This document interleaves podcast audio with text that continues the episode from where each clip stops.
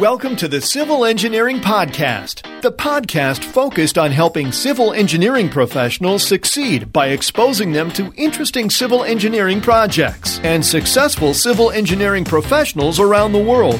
Hosts Anthony Fasano and Christian Knutson had successful but unconventional civil engineering careers, and now focus on helping civil engineering professionals achieve their goals in work and life. This is episode 12 of the Civil Engineering Podcast. I'm your host, Chris Knutson, and this is the podcast specifically for civil engineers who want to succeed in work and life. I am flying solo on this one. My co host, Anthony Fasano, is off on vacation somewhere. I think he's at the beach. And, uh, you know, I'm doing this really early in the morning because uh, I'm going to be heading off myself in a couple hours to go and uh, enjoy some time in the mountains, hiking and, and backpacking. And I'm really looking forward to that. But before I get out of here, I wanted to do this intro recording and also put together the uh, project segment of the week because um, it's all prepping up for our special guest that I've got on the show, none other than Scott Wolter, who's a forensics geologist, a petrographer, which actually happens to be a word that you're going to hear me completely slaughter later on in the main segment of the interview. But he's also an entrepreneur, a business owner, author, and a TV personality. And in today's episode, we're going to get into a lot of topic areas we touch on the work that Scott does in forensics geology, specifically on field concrete structures. So there's a lot of good information in there for takeaways that he's learned from uh, from his career in forensic geology. We're going to talk about the necessity for communications to be successful in our careers. Then we're going to get into Scott's work that propelled him to write a book and then his journey into television as the host of the TV series America Unearthed. And he's also going to share with us how to handle criticism, something that Scott's not a stranger to and has experienced quite a bit because of his work. And we'll hit on a whole host of other great life and career takeaways. So this episode is packed with goodness, and I think you're going to really enjoy it.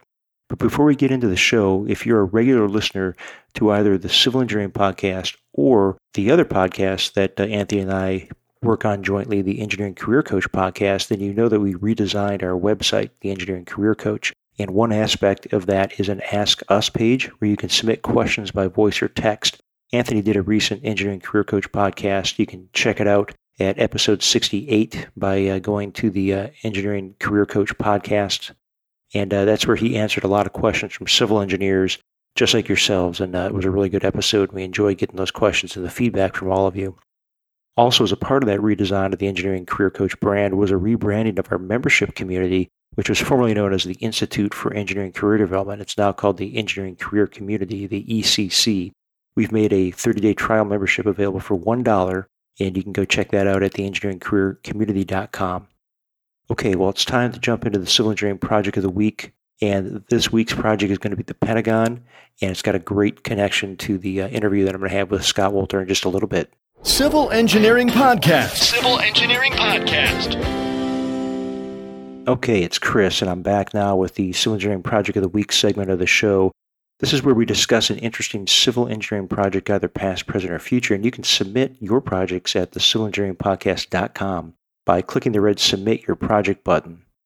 If you hear some information that you want to look at more closely in the project description that I'm going to run through in the show notes segment on the uh, website, you can go and look at all the different uh, web links that I use for uh, for reference here, and I'm also going to share with you some of the photos that came off of them. And there's actually one that was pretty uh, enjoyable to go through. It was an old Popular Mechanics uh, magazine from 1943, so that was a great, uh, great reference.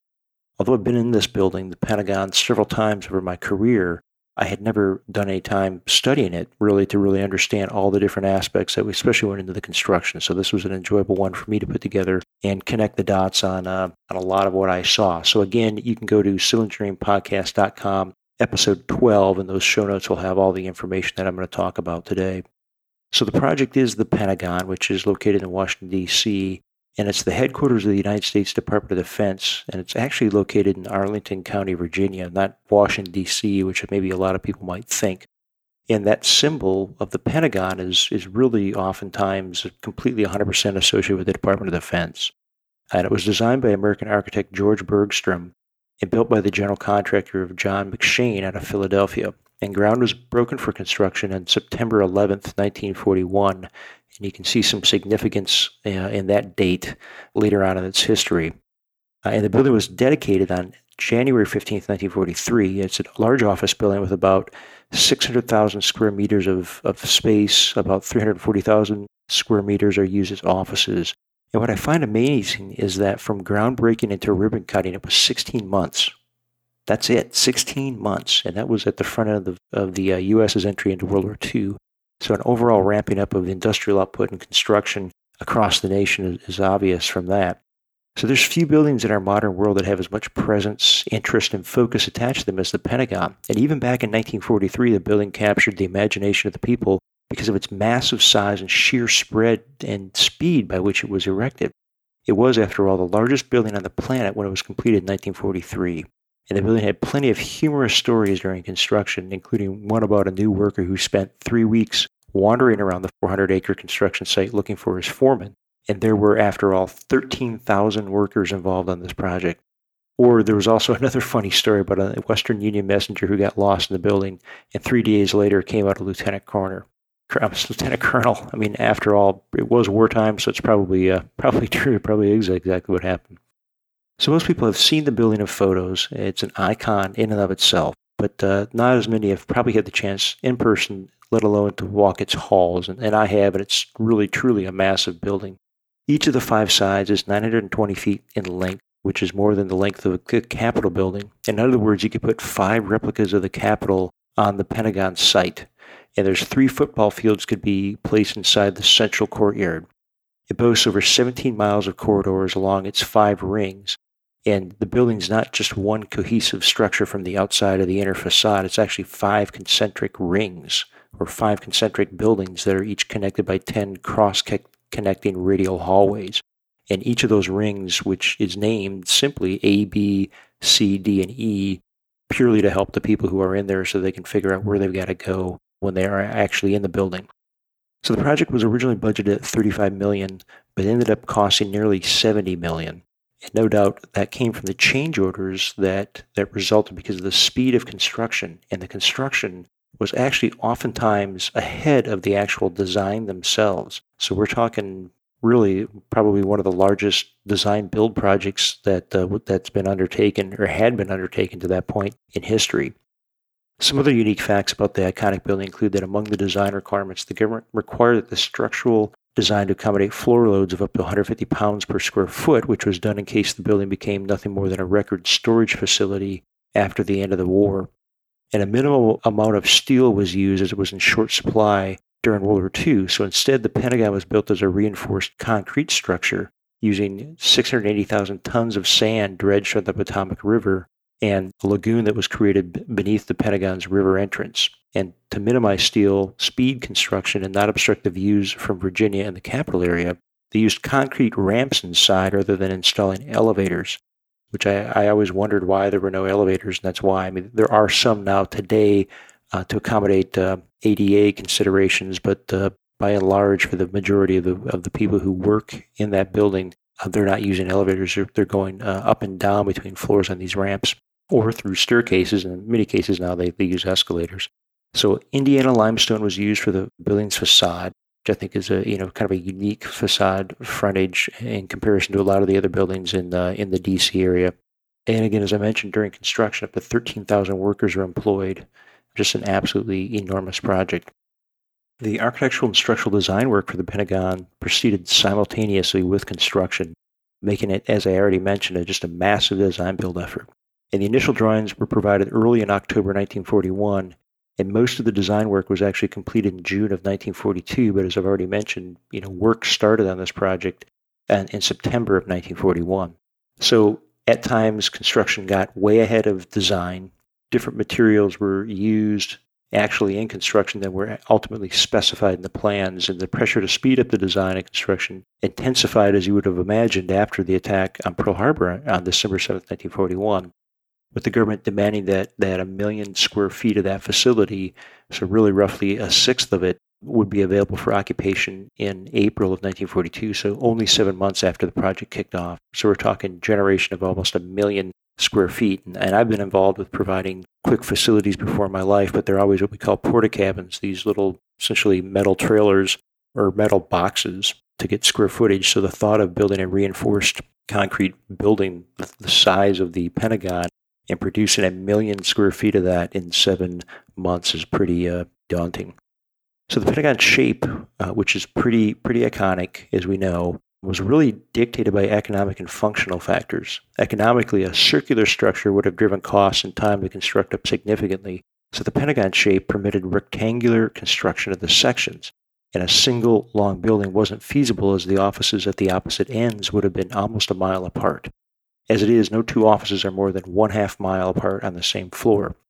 And besides the speed and sheer size of the project, other unique challenges and aspects are more than 5 million cubic yards of earth removed, which is still a pretty impressive number. And that's one and a quarter times the volume of the Dallas Cowboy football stadium, a mega project in itself. And to build on site chosen, they had to remove a brick factory and a slum. And there was this lagoon that was constructed and numerous bridges and over 40 miles of roadways as well as parking for 8,000 cars uh, to support what was planned as a working population of 40,000 people in the building. So, based on how much premium is placed on parking at the Pentagon today, not much has changed with uh, only 8,000 uh, parking spots and 40,000 people working there. So, obviously, public transit is and was a, uh, a big component of how to get people to and from this massive office building. More recently, we know that uh, you know on 11, 11 September 2001, the terrorists attacked the Pentagon. Um, 58 years to the date after it was opened, uh, when an airliner exploded against the E-ring of the Pentagon, and 189 people, uh, both military and civilian, were killed. And uh, as a tribute to the victims and in defiance of the terrorist construction crews that were engaged in a nearly 24-hour period uh, afterwards to rebuild and repair the extensive damage, you're going to hear in today's episode from Scott about a lot of the work that his company did in the aftermath of 9 11, helping the uh, engineers and the project managers determine uh, which of the structural members uh, that were affected on that side of the E ring uh, would be replaced or would remain by the forensics work that they did on the, uh, the concrete. So it's pretty impressive. It was a, a very long and uh, engaged effort that his he and his team provided. He he touches on that during today's interview. So very very fascinating. The post 9/11 rework was done simultaneously as a massive 17-year long, four and a half billion dollar renovation project uh, was underway, and that focused on structural hardening other structural strengthening enhancements. And it was really because a lot of this structural enhancements, the death toll wasn't greater in the section of the building which was uh, struck by the airliner. And the uh, renovation project officially was completed in 2011. So remember, it took 14 months to build the building, but 17 years to renovate it. However, instead of an open construction zone, which is what they had at the beginning, uh, the renovation project was essentially a complete retrofit, almost a complete restructuring building of this of this facility taking place while 20,000 people were actually sitting in it. So that's uh, pretty impressive in and of itself. Well, that concludes our Civil Engineering Project of the Week segment for today's episode. Again, you can check out all the show notes. Uh, check out the reference links on the show notes, and you're going to want to go to civilengineeringpodcast.com and look for episode number 12. And I'll just again remind you if you're working on a project that you would like to have us feature on a future episode of this show, please drop uh, Anthony and I a line. You can do that off the civilengineeringpodcast.com website, and we look forward to it. So let's get into the main segment of today's episode. Civil Engineering Podcast. Civil Engineering Podcast. Well, now it's time for this week's civil engineering conversation. And this is where we talk with a civil engineering professional or project professional or other professional who has had success in their field or is striving towards a specific goal and needs some advice and encouragement. And that's the case for the, our guest today. He doesn't need any encouragement because he's out there mixing it up and he's doing some great great work. And many of you may have come across him in the television. And our guest is none other than Scott Wolter. Now, Scott is a forensic geologist. He's an author and the host of History's H2 Network's show America Unearthed that follows him on his quest to uncover the truth behind historic artifacts and sites found throughout North America. And he's also just finished filming for a new show, but I'm going to let him tell us a little bit more about that a little bit later once we get into the Q&A portion of this section. Scott's also the author of several books, including the 2013 title Akhenaten to the Founding Fathers, The Mysteries of the Hooked X, and The Hooked X Key to the Secret History of North America. And we'll have links to both of those in the show notes.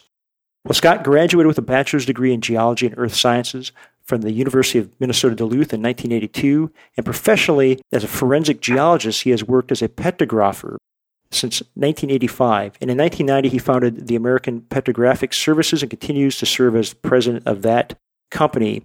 And he has been the principal petrographer in more than 7,000 material forensic investigations throughout the world, including the evaluation of the fire damaged concrete from the Pentagon following the attacks of September 11th, 2001.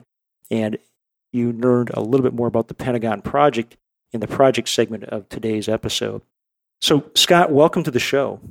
Hey, thanks for having me, Christian. Um, I, uh, I'm looking forward to, to talking with you. This is a little different slant than many of the interviews that I do. It's uh, this is a little more on the professional aspect of some of the things we do. So I, am happy to to do this interview. Thank you. We're uh, we're happy to have you on the show. You know, as we were talking in some, some of the pre-conversation here, getting ready for for the recording today, you know, we, covered the fact that you know we really we talked to a lot of a lot of engineers, but as I knew what you're involved with, really on the uh, American Petrographic Services side, your professional side, um, I thought this would be just great to get you on and and and share what you're doing, both in the uh, with with your company and with the TV work that you do, and share that with everyone. So so that's awesome. So I think I'm going to start with the with the first basic question: What's a petrographer? Petrographer. Petrographer. Like, check that out. I can't even pronounce it correctly. Well, that's all right.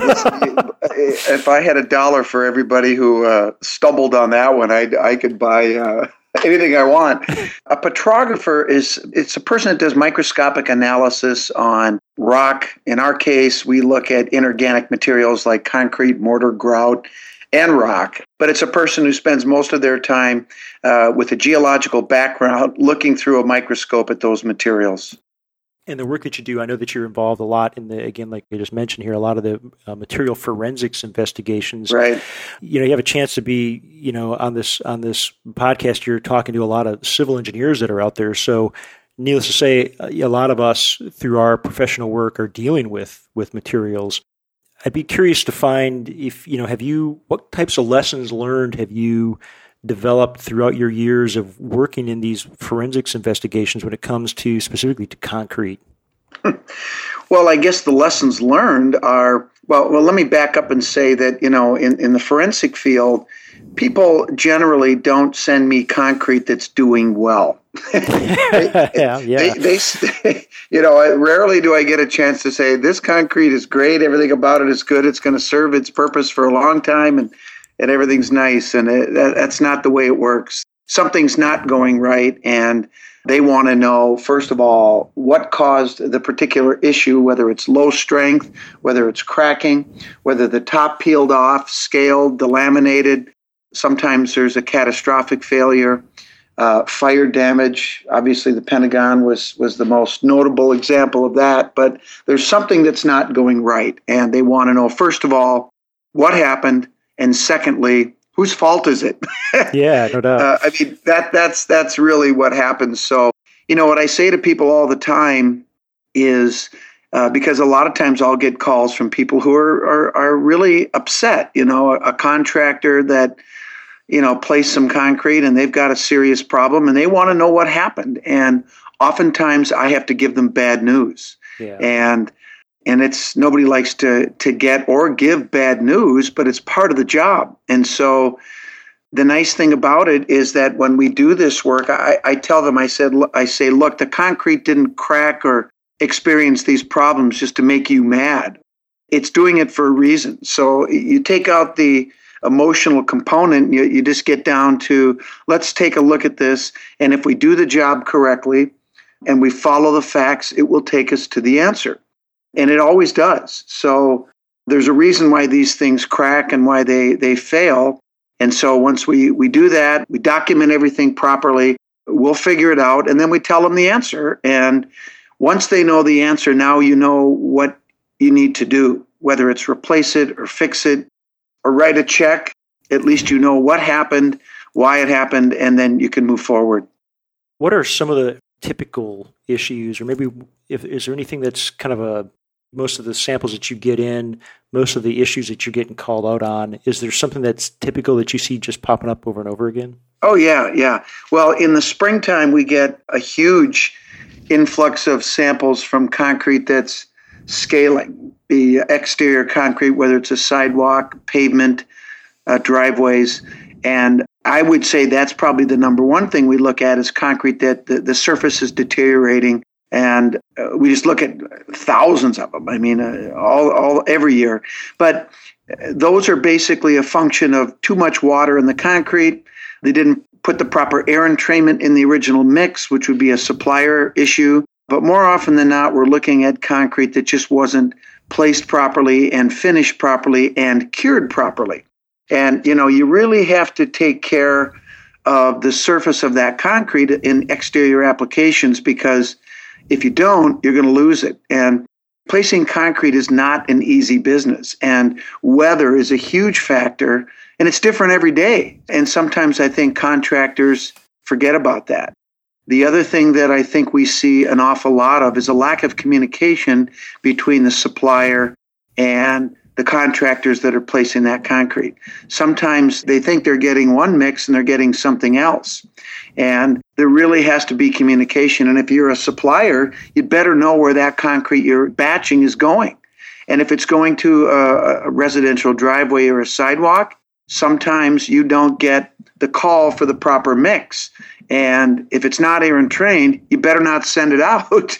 Yeah. So I think one of the areas that we can improve in our industry and not just in exterior applications, in all applications, making sure that there's good communication between the supplier and the contractor. That's a great point, Scott, and something that comes up you know really over and over again. A lot of the uh, a lot of the discussions that I have is the importance of communications and uh, and the fact that sometimes you can really never have enough of it. One of the things I guess I want to just highlight here for you know for the engineers that are listening is the importance of understanding that just because you made the perfect design doesn't mean that the perfect design is going to come out basically is going to survive first contact with reality once it gets constructed. And, and Scott, I think what you just shared with us is a you know it's kind of a very uh, salient point that even though there may be a good design on the front end of it, once it gets into the uh, hands of the suppliers and the contractors and the environment, all bets potentially could be off. So I mean, the best laid plans, as you know, don't always go according to the engineer's design and specifications. And I think, you know, the engineer needs needs to be mindful of that. And I think people in general and engineers are no different. You know, when you design something and you put your time and effort into it, you, there's some personal equity in that, and you want to make sure that what your vision is is completed to the as close as it can to what you wanted it to be. And I, I think one of the ways that you can do that, you, you know, you can't control everything, but it's to stay involved throughout that process and just make sure. I think sometimes just letting contractors, suppliers, people know that you're still engaged in this thing, I think it, it just increases the odds that you're going to get what you hope for.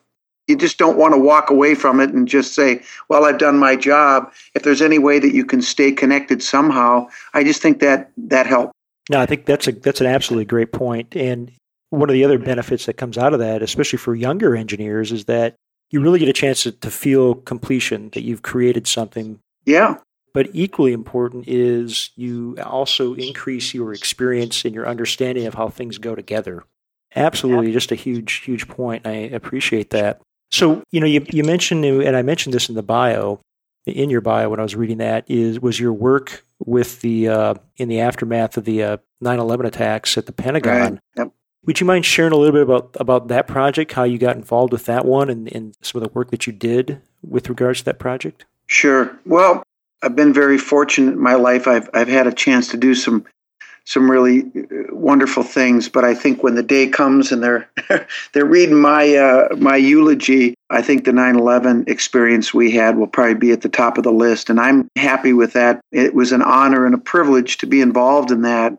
You're old enough to remember. There's a lot of people listening, I'm sure, that remember that day and how frustrating it was. And one of the things that we all felt in our lab was, and I think everybody felt, you wanted to do something, and there was this helpless feeling of of not being able to do anything during this horrible time. And for us to have been able to be involved, that was really a, a great thing. But the way it happened is I was called about, oh, I guess it was 11 days after the attack by one of the engineers that was on site who said, You've been assigned to the Pentagon, which was a different experience. I mean, you know, in the in the in the real world, you're out hustling work all the time, and and to have it fall in your lap really uh, was was a different thing. I had never been assigned to a project before, but I like to think it had something to do with you know the fact that we had been doing good work up to that point, and and that was passed along. But anyway, you know, one of the memories I'll always have of that experience. And, and just so you know, what, what we were hired to do was to evaluate all the structural columns and beams in the area of the wedge one of the five wedges of the building that had been impacted by the jet fuel fire, mainly on floors one and two. And what they wanted us to do was to evaluate whether or not certain temperatures had been reached at the level of the reinforcing steel. And there was about two inch cover on this structural members, steel reinforced concrete uh, beams and columns. And if the, a certain temperature had been reached at that level of the steel, it loses its yield and it's it's got to come out. So the original plan was for a surgical repair based on our analysis of almost 200 structural members, samples from these structural members, and the idea was, you know, this one's okay, this one needs some repair, this one has to be replaced. And in the end, there was enough damage. The damage, uh, the heat damage, was worse than anybody really thought. And they just decided at, at a certain point, we're just going to have to tear this out and replace it. So that's really, in the end, what our work resulted in. But I remember receiving the call at about uh, 4:30 in the afternoon and I remember going home and telling Janet, you know, I was excited. I mean, this is this is a big project in many ways, and so I was excited. And I got up early the next day, and I got into my office around uh, I don't know seven o'clock, six thirty. I, I, live about forty five minutes away from from the office, so uh, I was excited to get in there. And I remember as I walked down the hall to my office, I could smell jet fuel before I even got into my office. And when I got in there, there was a package on my chair, and it was the first samples. Wow. And I remember going, How the hell did this get here so fast? and I remember I went over to the drilling department and I asked the guys, because they get in about six in the morning, and I said, Do you guys see a delivery truck come in? And they said, No, they didn't. So I still to this day don't know how those samples got into my office. wow, it's uh, well, it was you were working with the working with the Department of Defense, so no doubt that yeah. they uh, they were they wanted to get that moving along. I just um, decided I wasn't going to ask a lot of questions. but that was weird, and and so it was uh, three and a half months of very intense. You know, or we worked on the weekends, and it was a different vibe in the lab. I mean, I remember I walked in and I told everybody, I just said, "It's you know, we're going to have to buckle down here," and uh, I didn't have that. I didn't have to say anything else. People just you know, it was on. yeah, well, I mean, it was obviously just a, definitely a different time. I mean, I, I remember, and just like you mentioned, anybody who was, you know, anybody who can remember that period of time knows exactly where they were. For myself, yep. I, I happen to be, I happen to be in Germany. I'm in Germany right now. I happen to be in Germany yeah. at that time. I remember specifically everything that happened um, that day, down to who I was talking with, where I was at when it, you know, when everything happened. So right. Um, no doubt that becomes a, a peak, you know, definitely a, a, peak moment in, in our professional careers. I appreciate you sharing that with us. So I want to start to, to move now from, from the work that, that you've done through forensic uh, geography or geology and, uh, and move into this other career that, that you happen to have going on because I think you know not only not only is it interesting the career and I'm going to let you talk a little bit about that kind of setting the stage here uh, for the listeners. But um, I want to ask you some questions about the time management aspects of this because you've got a full, you're a business owner, you've got a full up business. Like you said, you're out there hustling to, you know, to develop business and, and to keep the pipeline full. But at the same time, you're, you're a TV personality. So first off, you know, Scott, share with us, how did this all come about for you to make this shift from being this, this, this professional into the, into the TV realm? Well, it all started in uh, July of 2000 when an artifact was brought into the lab. We were we were uh, some people were looking for somebody who could examine this very famous and mysterious historical artifact that was found in Minnesota called the Kensington Runestone. And people who had been wanting to, I guess, elevate the level of investigation, scientific investigation into the artifact. And they contacted the university up at UMD where I went to college. And my retired professors, uh, they basically said, call Scott Wolters. So, so anyway, they contacted me. And at the time, I'd never heard of this thing. I didn't know anything about it. It was interesting, but I've had a lot, a lot of strange and interesting projects over the years, and I really didn't think that much about it. And in essence, what they wanted us to do was to try to tell them something about the age of the weathering of the inscription that was carved on the stone. And the inscription is carved in, in old Swedish runes, and it, it's a land claim. It's one of the things that we eventually determined, but it's dated 1362, which is 130 years before Columbus and that's in the middle of Minnesota is where it was discovered. So, you know, uh, you know, at the time I, di- I, I didn't know about any of this. I didn't really care. But the the historical ramifications of this thing, if it were genuine, are not small. yeah, no doubt, no doubt. So anyway, I, all this stuff came later, but at the time, you know, I I did my work and I ended up documenting the mineralogy and focusing on a couple of key minerals. And um, compared the weathering with tombstones, and I concluded that it was old because, in the end, the key question was it's either a late 19th century hoax, likely perpetrated by the guy who found it, or it's not. and if it's not, then it must be genuine. I mean, really, those are the only two things that you have. And if the weathering is old, then it must be genuine, which turned out to be the case. And in fact, I was able to quantify the weathering with reasonable certainty that it was older than 200 years, and it had to do with the fact that the, the key mineral uh, biotite that I looked at on the tombstones started to come off due to mechanical weathering, freeze thaw, wetting, and drying at about 200 years. And, you know, one of the things I think people don't understand about the work that we do, including, including engineering, is that it's all based on logic you know, if this, then that, and you know, if this, then this, these things must be so.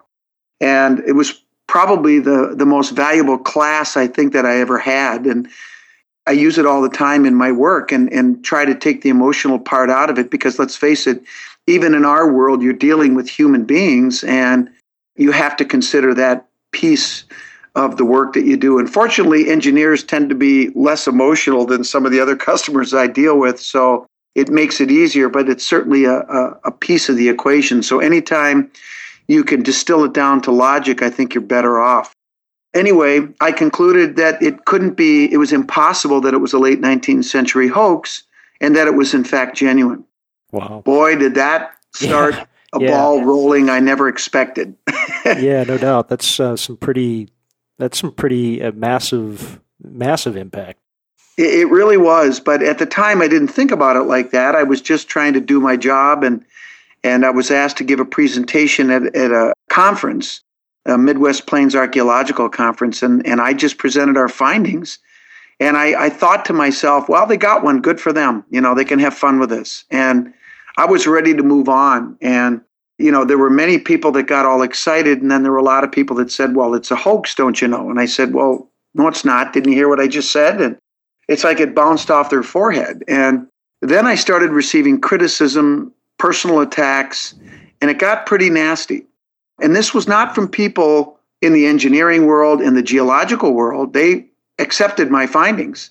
This was from people from dis- uh, disciplines outside of, I guess, what I would say the hard scientific world. Mm-hmm.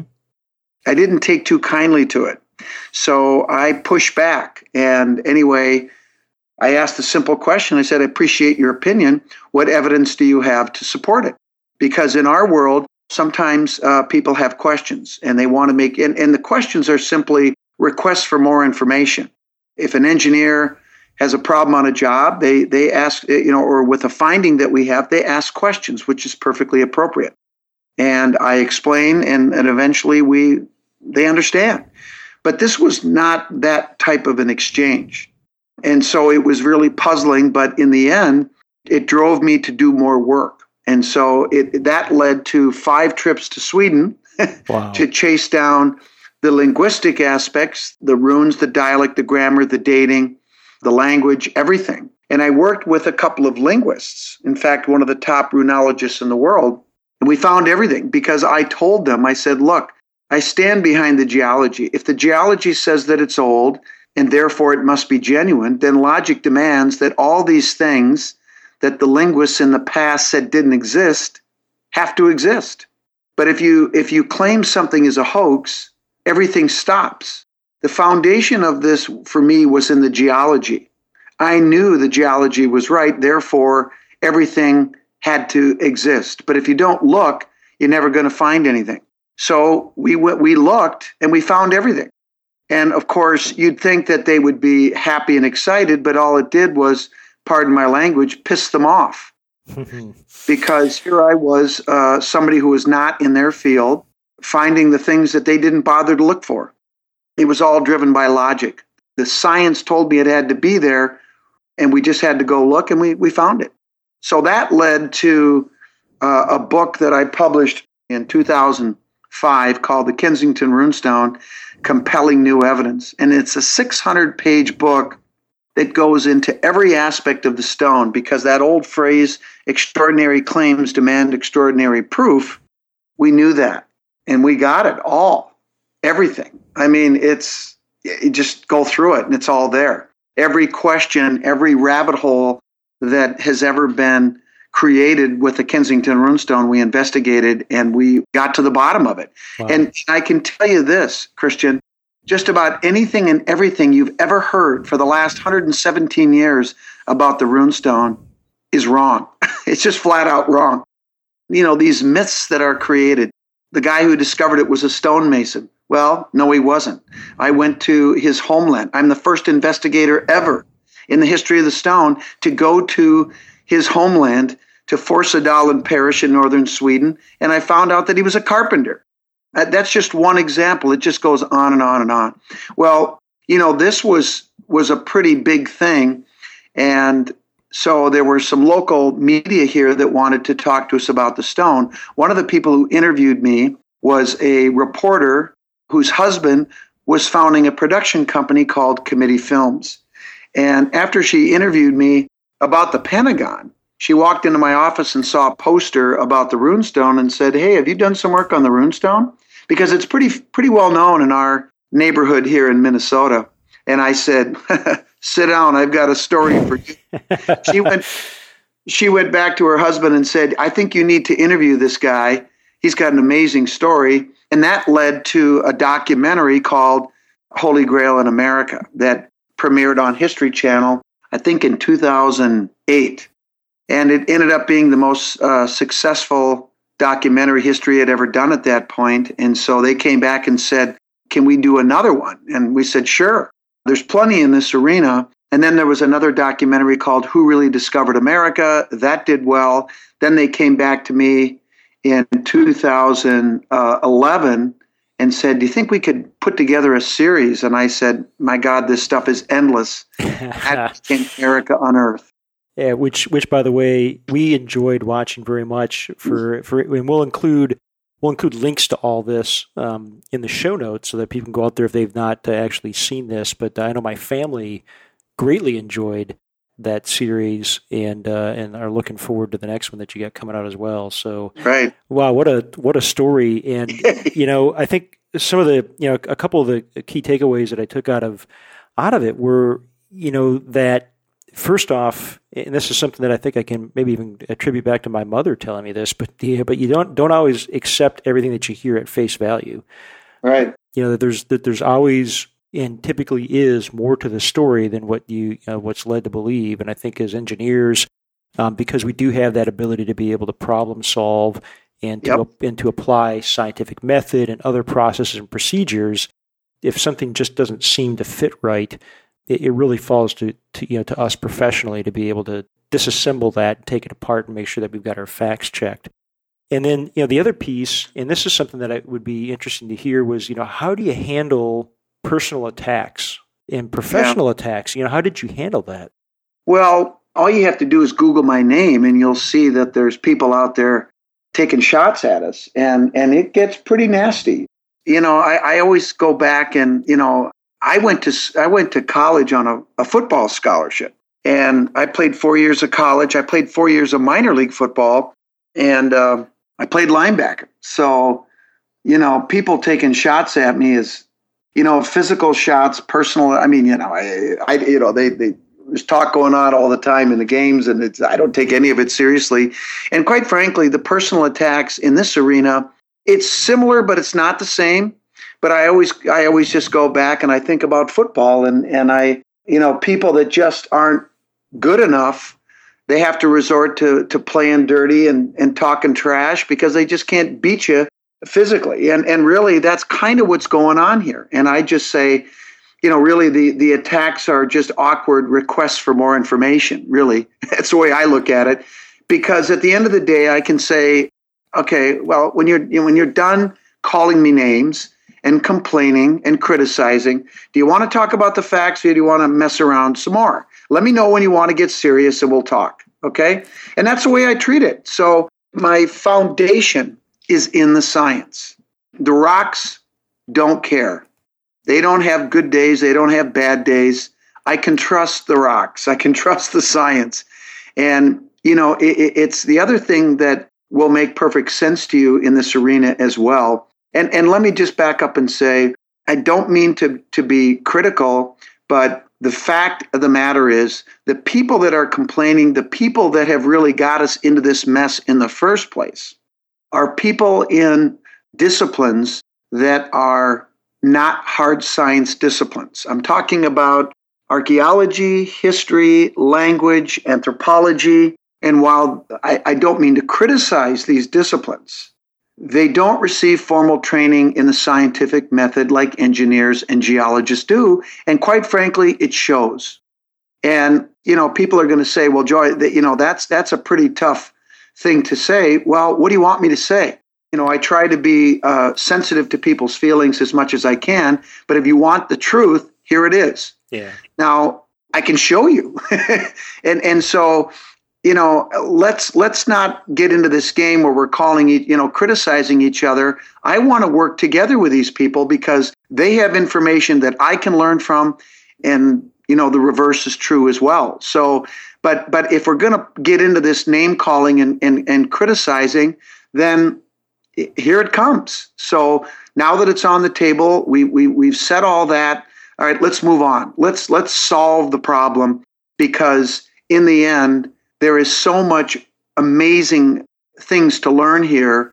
We're not going to get there by criticizing each other. We have to figure out a way to work together. And in the end, Christian, that's what I want to do. Definitely. And I think, you know, Scott, from, from what you just shared, I think it's, you know, some of the some of the components out of this that engineers can walk away with is, you know, oftentimes in the projects that we get involved with, we're working with other people of disciplines that don't have that that technical or that scientific background and understanding. So so there's obviously there's going to be challenges in communications back and forth, and and as you probably know, and this is something that you know that we touch on a lot in the work that we do at the engineering career coach is engineers oftentimes are viewed as as lacking good communication skills and the ability, yeah. you know so you almost have you know fuel air and and uh, in a flame source here altogether because you've got on the one hand people who don't really have a good understanding of the logic and, and, maybe logic processes and scientific method, and then on the other hand, you got people maybe that have some you know that lack some of the more uh, soft skills, if you will.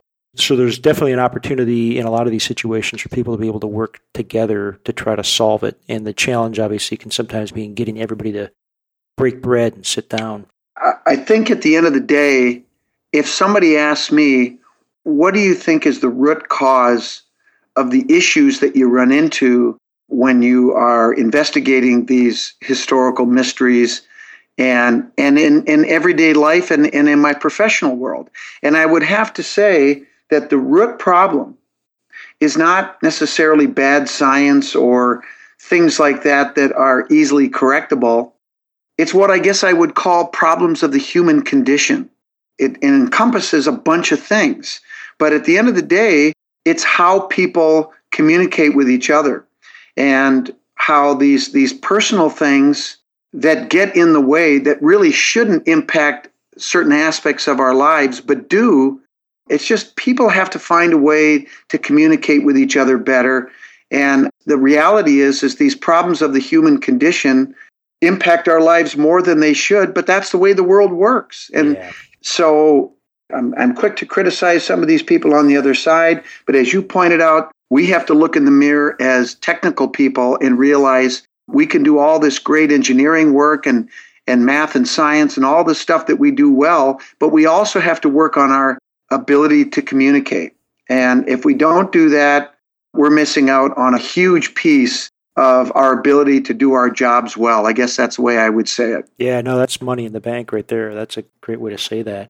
So you've got another project in the in the works. In fact, I think we, as we were talking in the in the pre work here, you just uh, just came back off of uh, off of the final shoot. So can you can you give us a little bit of a peek under the tent about this next one? yeah, yeah. Well, um, let me let me just say that uh, you know it's kind of an interesting time in the television, cable television world. America Unearthed um, was uh, an H2 channel program, and H2 is sort of the little sister of, of History Channel. H2 is going away because uh, cable television ratings are down significantly, as much as 40% overall. And the reason is because people don't want to wait till 8 o'clock on a Saturday night to watch our show. And, Wow. and they, they don't want to watch commercials. And the young people, especially, like to binge watch, you know, two, three, four, five episodes in a row. And quite frankly, I don't blame them. I mean, you know, in this world of, of uh, instant communication with cell phones and computers, and look, I, I Saturday night I'm busy. I want to go out with my family, and and so that's changing. But the good news is, is the, the demand for content is higher than it's ever been. So it's not that you know programming is going away; it's how it's going to be delivered moving forward. And let's face it, people are going to demand. They want to watch their shows when they want to watch it, but it costs money. So if they Oh, don't yeah. want to watch commercials, they're going to have to pay for it. So what, what's happened here is H2 is going away, and America Unearthed was the number one show. And our last two episodes in our third season, the last two episodes we made, were the highest rated we ever had. So if if America Unearthed doesn't come back, you know, I guess we finished uh, about as good as we can. But it's not. It, but it hasn't been canceled. That's So good. Good. I don't I don't know what they're going to do with it. Believe me, there's plenty more we can do, and we had another season all teed up. But history right now is trying to figure out what they're going to do because programs like Pawn Stars and you know Duck Dynasty, I think are starting to run their course. So it's you know what's going to be the next thing, and so that remains to be seen. I know that there are some projects that we are we have done some pitch reels for that we're hoping to see uh, get picked up, and I think there's a good chance that they might. About six months ago, right as we finished filming uh, our last season of America Unearthed, I was asked to be involved in a show about pirates, Freemasons, and Templars awesome. which is which is right in my wheelhouse and I can't say much more about it other than we we wrapped last week at least my part and it's going to be really good so well, it's it's got Templars, pirates, and Masons. What more could you ask for? yeah it's it's got everything I like and quite frankly it went way better than I could have ever imagined it's going to be really good and we're hoping that it's going to air I think in the latter part of August and once I can say more about it I will Awesome. Well, we'll make sure that we uh, this episode will air uh, before the end of August, definitely before the end of August. But we'll make sure that we uh, share with all the listeners the uh, the link to the uh, to the uh, show once once we're able to put more information out there about it. Well, that's awesome. I'm Yeah, looking, and- looking forward to it. And I think um, you know one of the things that has come out of this show, and I, I want to be careful what I say, but we made some discoveries that absolutely change the narrative about what we know about Freemasonry and what we know about Templars, the Knights Templar. I'm just going to leave it at that, but um, this isn't anything that's going to necessarily be controversial. It's just fact, but it does dovetail into some of the controversial aspects of some of the research we've done in this arena. But it brings in new facts, new information that, quite frankly, supports the work we've already done that got us into trouble. but it is what it is. You Yeah. know that. Engineers know that.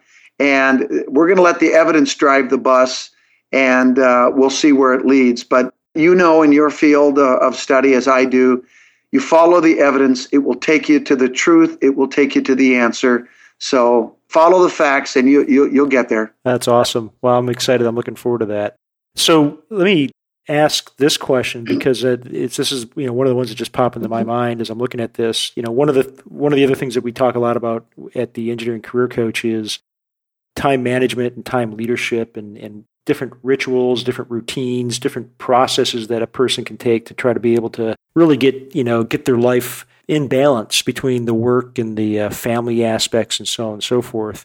And in your particular case, you know, I, I look at it from the outside and I go, Scott's juggling like two different careers here. You're a business owner, you're a TV personality, you've got a family. How are you able to make all that work? well, I think it starts with the fact that I was born AD triple HD.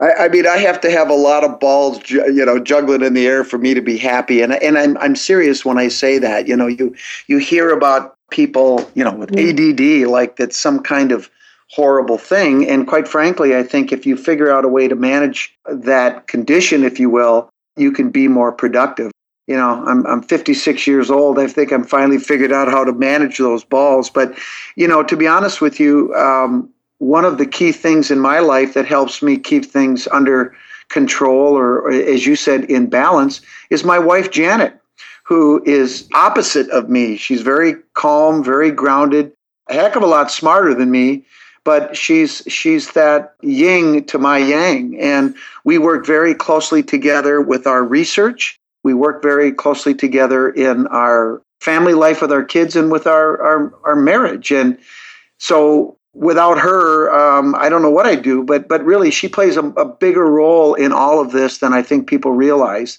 So that's, that's a big part of it. And, and, and so that's a huge thing. The other thing is, is that my, my partners at work, when I decided I wanted to pursue this opportunity with television, we had to do something. And you know the day-to-day operations of the lab we turned over to somebody who probably does a better job than i do and what we've worked out is an arrangement where i focus on dealing directly with customers which i think is one of my strengths to get work in.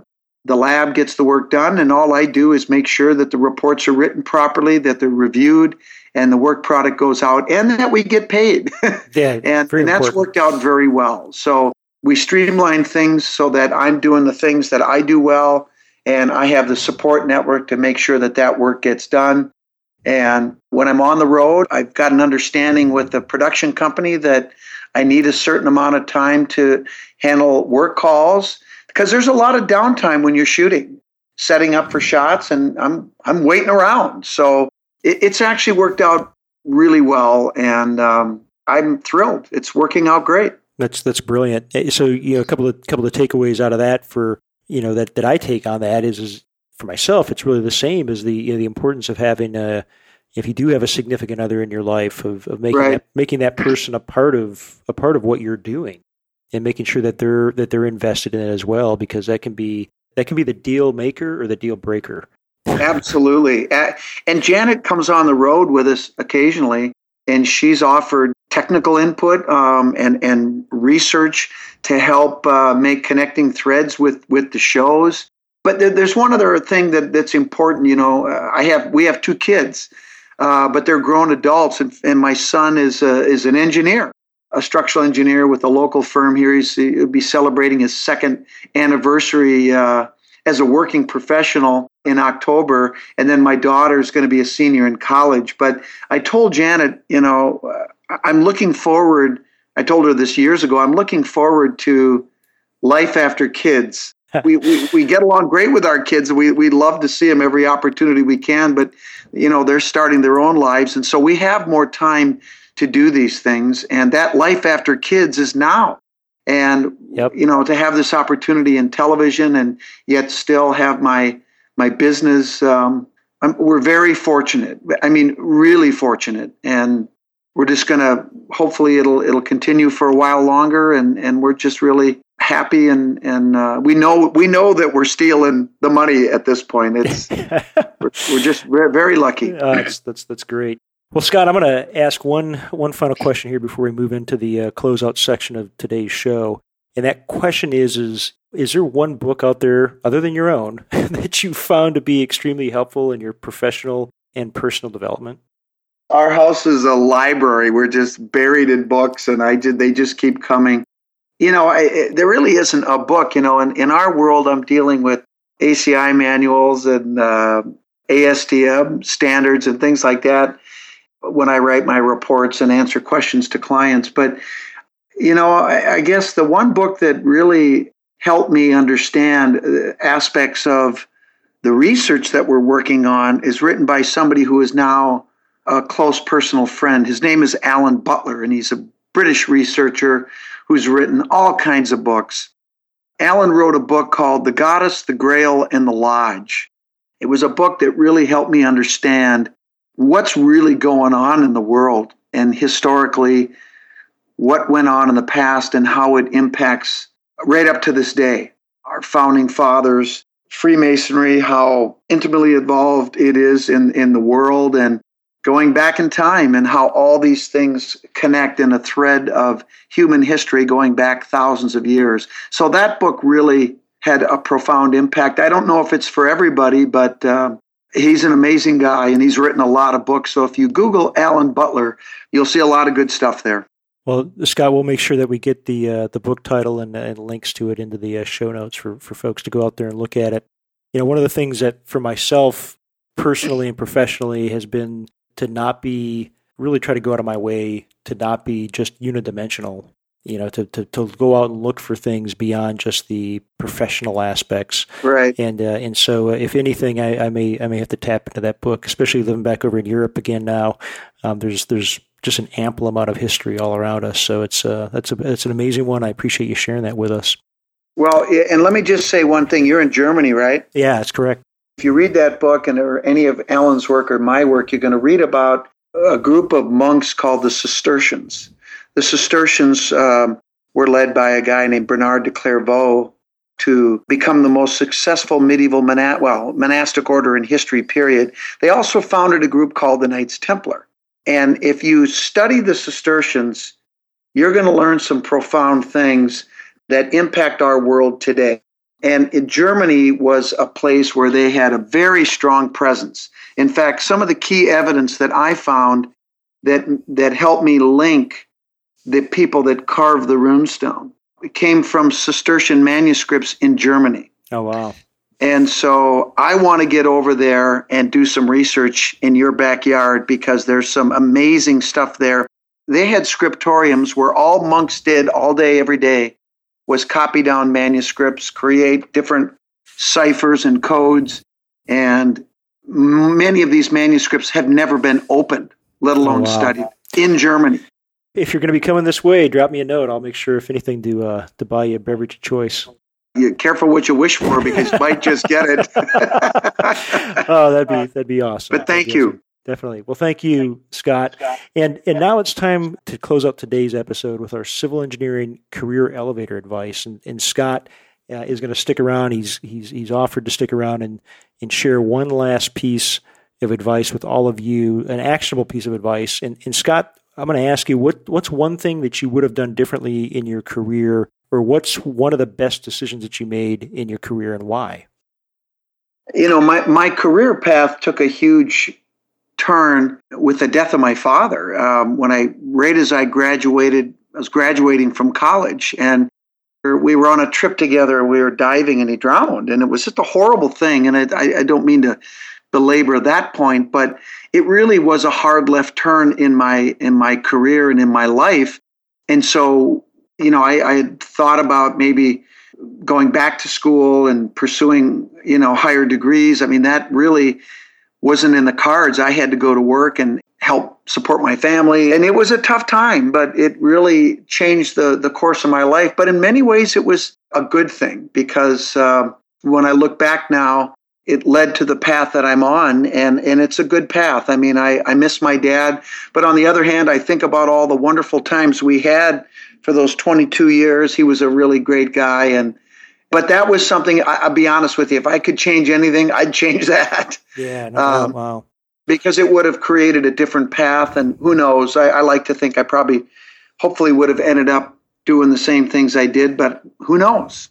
And as far as the choices I'm glad I made, I'm glad I chose to step away from my all day, every day running of the lab and pursuing this opportunity in television. I mean, to me, that's that's the no brainer because uh, as much as I enjoy my uh, forensic geology career, if I hadn't done this, I know what I would be doing until the day that I called it quits. So this was an unknown. It was a huge left turn in my career, but it's opened the door to new opportunities. And quite frankly, one of the reasons I did this was because I knew that I would have a platform to get information out to people that I would never otherwise have, to be able to touch literally millions of people with information uh, and history that they would otherwise not know about. So I'm really glad I did that, and I hope I'm going to have more opportunities in the future.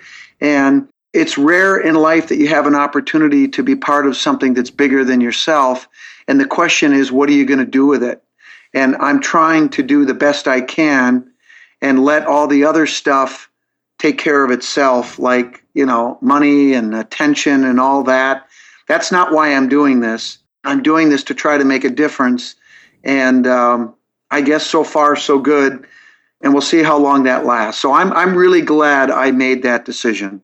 Well, Scott, I'm really glad that you made that decision as well, and uh, we've we've really enjoyed what we've seen, and I'm looking forward to seeing more uh, here later this summer. Well, thanks a lot, Scott, for joining me on this show. This was uh, this was definitely a good one. It was a treat for me, and uh, and I really enjoy the the great information that you were able to share with everyone.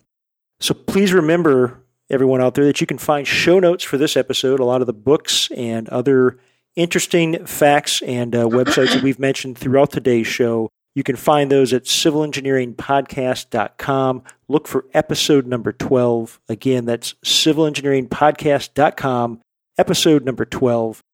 And until next week, I wish you the best in all of your civil engineering endeavors. Thank you for listening to the Civil Engineering Podcast. Be sure to visit civilengineeringpodcast.com, where you can listen to past episodes and also submit your project to be featured on the show. We also invite you to visit our main website at engineeringcareercoach.com and download a free three part video series created specifically for engineers to help you best utilize LinkedIn for networking, improve your communication and speaking skills, and also help to develop your leadership abilities. Now is the time to engineer your own success.